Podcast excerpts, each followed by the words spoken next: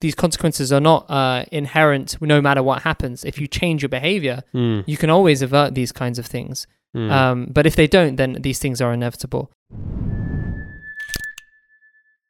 So World War Three is a major topic these days, and uh, one aspect of it is how it's talked about in religious prophecy, or rather, how religious people say it's talked about in prophecy. yeah. Uh, there are many mentions in uh, the Old Testament, in the Book of John, in um, the Quran and the Hadith of Islam, uh, about a, a major worldwide calamity which is all absorbing and which is totally devastating. Hmm. And a lot of this has been spoken about both in um, the Bible and the Quran as Gog and Magog. And Gog and Magog are the uh, these two. Well, the, the two statues here are called Gog and Magog. They're uh, situated somewhere in the city of London. Hmm. Um, city of London always doing its best to dissociate itself from um, infamous imagery. And conspiracy theories. Just to make sure no one thinks they're global villains. Um, so Gog and Magog were originally, as I understand, basically essentially two sets of tribes, two tribes yeah. that um, were invading um, at the time of uh, Prophet Cyrus, Yes. the great emperor, and, then and the Prophet Cyrus. Yeah. Um, but they have been spoken about in form of prophecy. Yes. So we have a particular interpretation of that as Muslims and as Ahmadi Muslims, Hmm. uh, which I think is, is very interesting. And a lot of Mm. Muslims will probably be asking themselves when they've read the Quran, who are Gog and Magog? What does this really mean? yeah. Um, so let's have a look, quick look at some of the verses in which Gog and Magog is Yeah. being spoken about. So you want to read them out? Yeah, sure. Um, so this is chapter 21, verses about 95, 96 uh, onwards to verse 100. It is ordained for every township which we have destroyed that its dwellers shall not return to this life. When Gog and Magog are let loose and they spread out, leaping across every barrier of land and sea, and the true promise of Allah draws nigh, the eyes of those who disbelieved will stare fixedly, and they will exclaim, Woe unto us, we were indeed heedless of this. Nay, we were wrongdoers. They will be told, Surely you and that which you worship beside Allah are destined to be the fuel of hell. You will also enter therein. And then the next verse that we have is um, uh, from chapter 18, where it says, O Dhul Qarnayn, the historical person of that was understood to be Cyrus, um, but we believe it has another interpretation in this age, which we can maybe mention.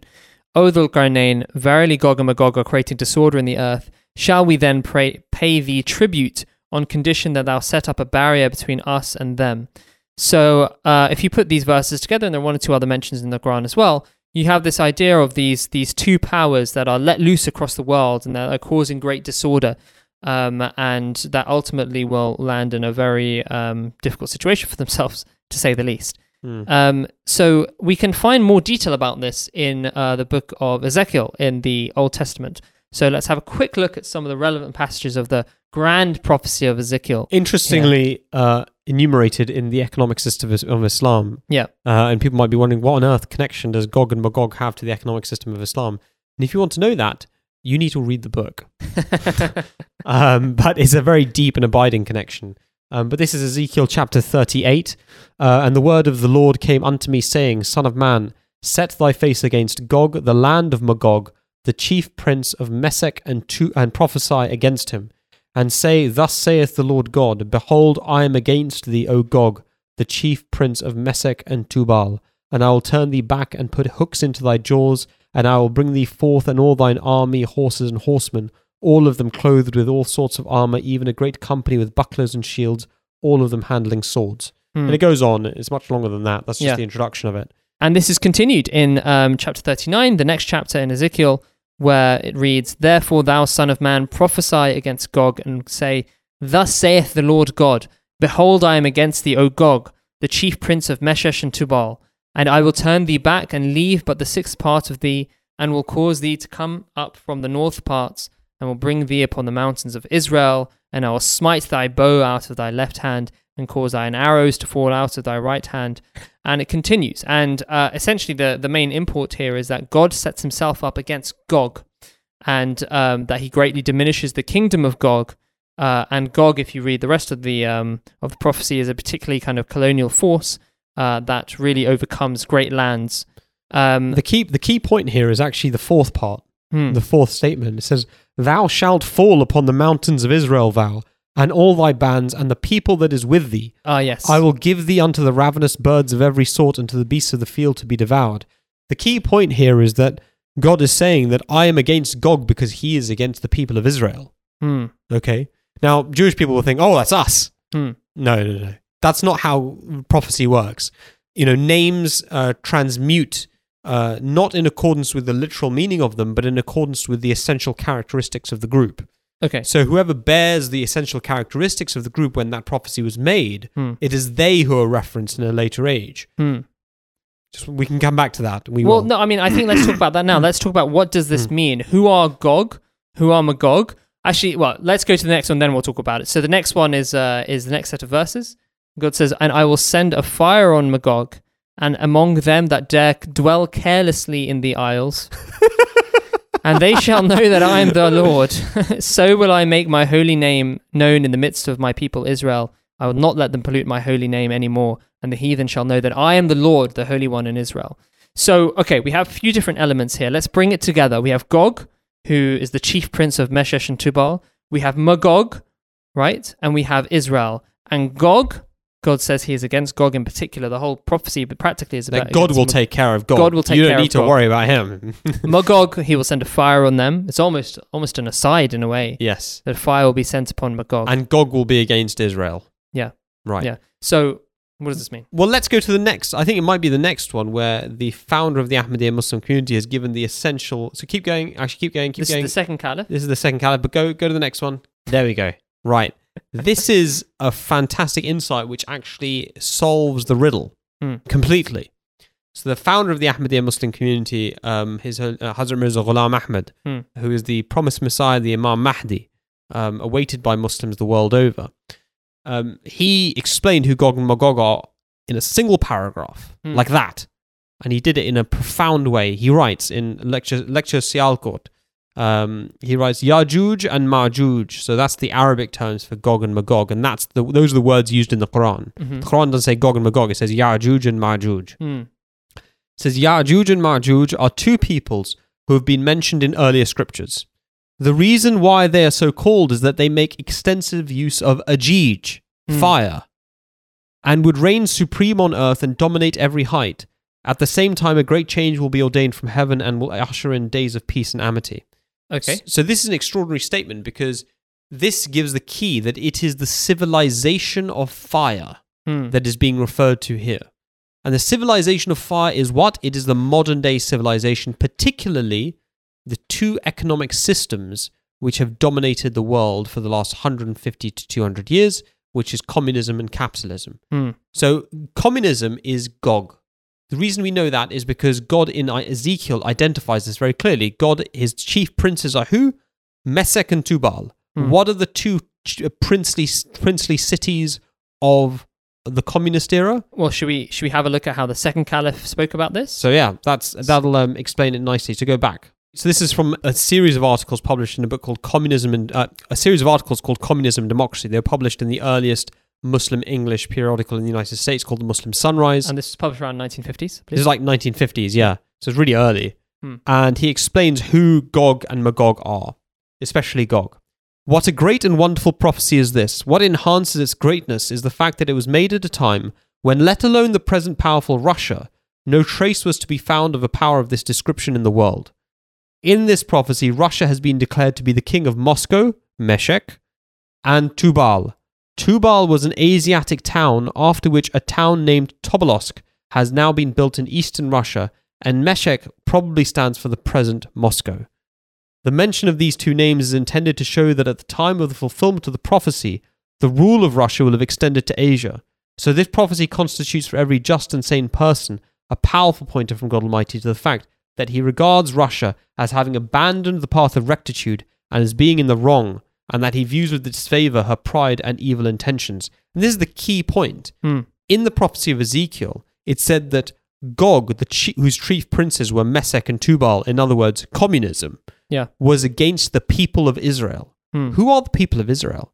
The people of Israel represent in biblical literature um, the, the chosen people of God. Hmm. That doesn't mean literally the Jewish people. It means the people who have actually accepted God's messengers and prophets in the age of the fulfillment of that prophecy. Hmm. And what it means is, is that just as communism was a explicitly anti-religious philosophy, an explicitly aggressively atheist philosophy, Hmm. which actually resulted in the you know the League of the Militant Atheists who burned down churches, killed a lot of Christians, etc. Hmm. It refers to the fact that those who took upon themselves an antagonistic position of towards God, God says explicitly about Gog, I will deal with them. Yeah. It is God who will put maces to them. It is God who will put, you know, who will pull back their their horses and destroy their horsemen Yeah. and all that. And when we look at how communism fell, the beauty of this is is that when we look about it, it's very violent language that God uses Hmm. against Gog. Hmm. But what actually happened and how that violence actually f- manifested was the dissolution of the communist era without a single shot being fired. Hmm. And that just shows you the power of God. Yeah. That when God says, I will destroy a nation or I will destroy a people, a Yeah. system, he dismantled it from within. Yeah. He permitted its uh, flaws, which were inherent to it, Yeah. to become manifest and operational. In, Um, but in, in a shocking way, which people people didn't predict. I mean, it Oh, you didn't predict the week before it happened. They didn't predict it was happening. It's like, oh, it's happened. Oh, oh, that's it. That's the end of communism. Yeah. that's it. Finished. USSR is done. Yeah, the USSR is done. So, so I mean, that is how God took care of Gog. Yeah. But the thing about Magog, Well. which is capitalism, hmm okay, is God says, "I will send a fire upon it." Yeah. Okay, so people don't understand, um, in actual fact, what Gog and Magog are. And if we go forward a little bit, just go forward. Um, I'll tell you when to stop. Go to the next one. Next one. N- next one. That's it. So this is another statement of the founder of the Ahmadiyya Muslim community, Mirza Ghulam Ahmad, on the nature of Gog and Magog. Hmm. Uh, why don't you read it for us?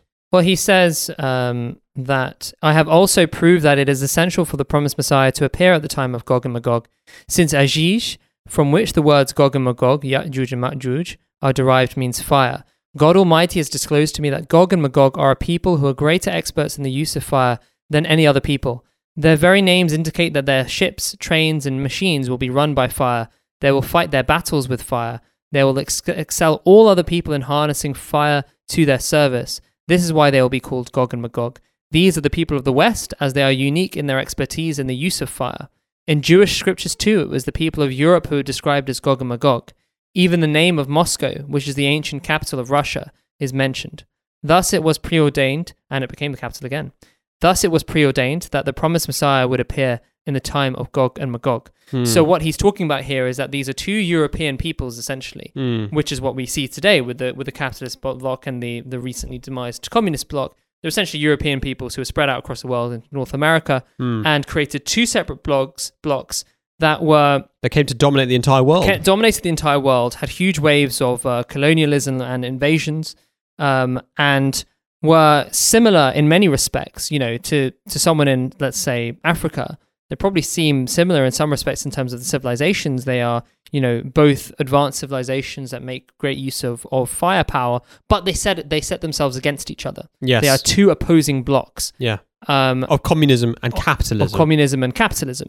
And as you said, God took care of the of the Communist. communist one, and it's very interesting that prophecy where it talks about, and I will let the birds, you know, peck at you, and and you'll be torn apart afterwards. and you'll, I'll leave only the sixth part of you. In other words, Yeah. your economy, your resources will be diminished to a sixth of what they were previously. yeah, and and and you know, unfortunately, you know, what happened in the '90s in in the USSR, in the ex-USSR and Russia, was that they were devoured by Yeah. beasts. Yeah. you know, beastly people came upon them, and they Yes. they took all of their resources, and they totally, you know, the reason why Putin is actually so popular today, you know, in, in People don't realize. people don't realize West. this because the 90s were so horrendous and it has improved since then. So Yes. whatever their misgivings about Putin, they always look back and say, well, at least it's not the 90s. Yes. You know, at least we've he come out of brought us out of that through his Yeah. sound economic policies. Yeah, well, he's basically, I mean, or somewhat sound. I mean, they're, they're ult- he's ultimately entered into essentially the capitalist, or ri- just Correct, a rival yeah. capitalist nation now. Yeah.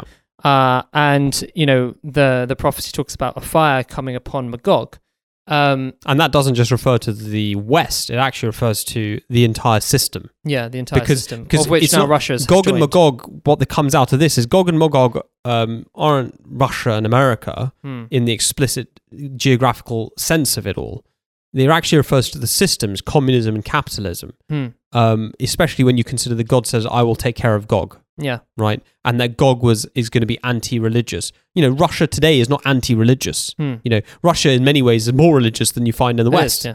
right? Yeah. So it's referring to the systems Yeah. uh, that were in place, and ultimately the system that will predominate after the fall of well, communism has fallen after the fall of capitalism. Eventually, the third system which will predominate, which is will be a just system, which will um, implement the economic and the societal and the cultural uh, principles of Islam. Yeah. And that is an actual fact why the promised Messiah, the founder of the Ahmadiyya Muslim community, came. Hmm. Uh, and when he did, in particular, he refers to the time. Yeah. So And he the- came from 1830. He was born 1835, died in Yeah, 1908. yeah, absolutely. So communism has been dealt with. The Gog, in many ways, is well, Gog is finished. Yeah. If you interpret it like that. Yeah. And it's Magog upon whom a fire will be sent. Yeah. And it is this fire which the founder of the Ahmadiyya Muslim community has warned of, and which his caliphs have warned of, and which the current caliph of the Ahmadiyya Muslim community has warned of extensively. And we've just made a video on that, in fact, Hmm. um, you know, showing the prophecy, the, the predictions and the warnings he's been making for the last 10 to 15 years Yeah. uh, that, that the world civilization is heading towards world war.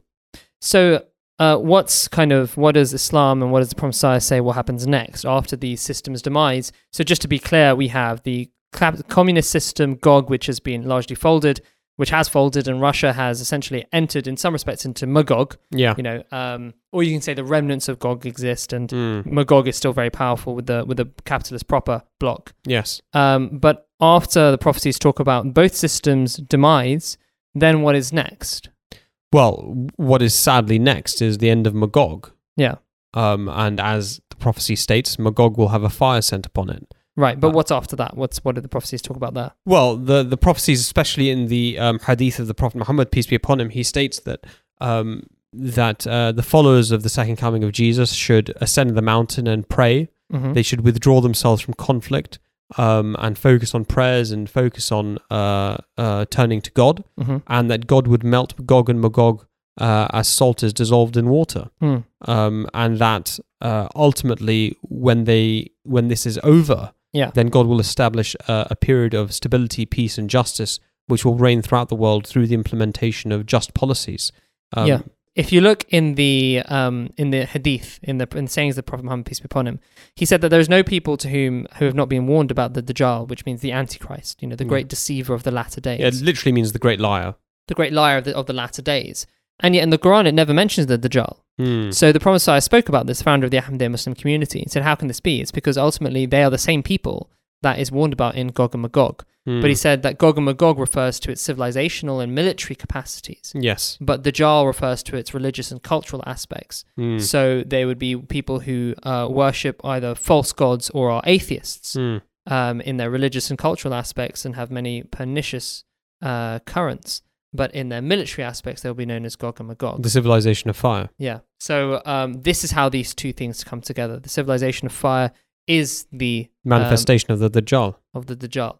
Uh, and ultimately, this is what he came, the Messiah, the Hazrat Mirza Ghulam Ahmad, to, um, to to speak out against and to fight against in a, in a spiritual war, Yes. uh, one in which we're not taking arms against uh, anyone, but which we try and counsel people with words and ultimately use the, the tool or the weapon of prayer yes. to try and change things and ultimately to reform ourselves yes. and also to try and reform those around us. Yes. Absolutely.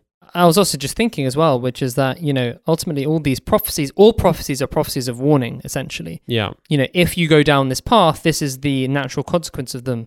But all prophecies can be um, turned back. You can, Mm. they are there so that you take heed of them and you Yes. don't go down them. Hmm. And who was the famous prophet who, who, uh, who, who learned that as well, well? as the prophet Jonah. Yeah. You know, so made the warning, uh, thought it was definitely going to be fulfilled against his people, and and realized that God effectively taught him a lesson, for want of a better word, that you know God's mercy is more encompassing than your conception of God's mercy. Ultimately, And this is something which is, I mean, this is the whole point of uh, of why the Caliph has gone around, you know, warning of these things and why these things are in Scripture. It's ultimately so people can turn back, yeah, so that these prophecies don't have to apply to them, Hmm. so that people actually turn to God yeah, and they repent and they change their behavior. Because if they change their behavior, then why would God visit these punishments upon yeah. people? There's no, yeah, God doesn't know, want to at the end this, of the day. these these consequences are not uh, inherent, no matter what happens. If you change your behavior, Hmm. you can always avert these kinds of things.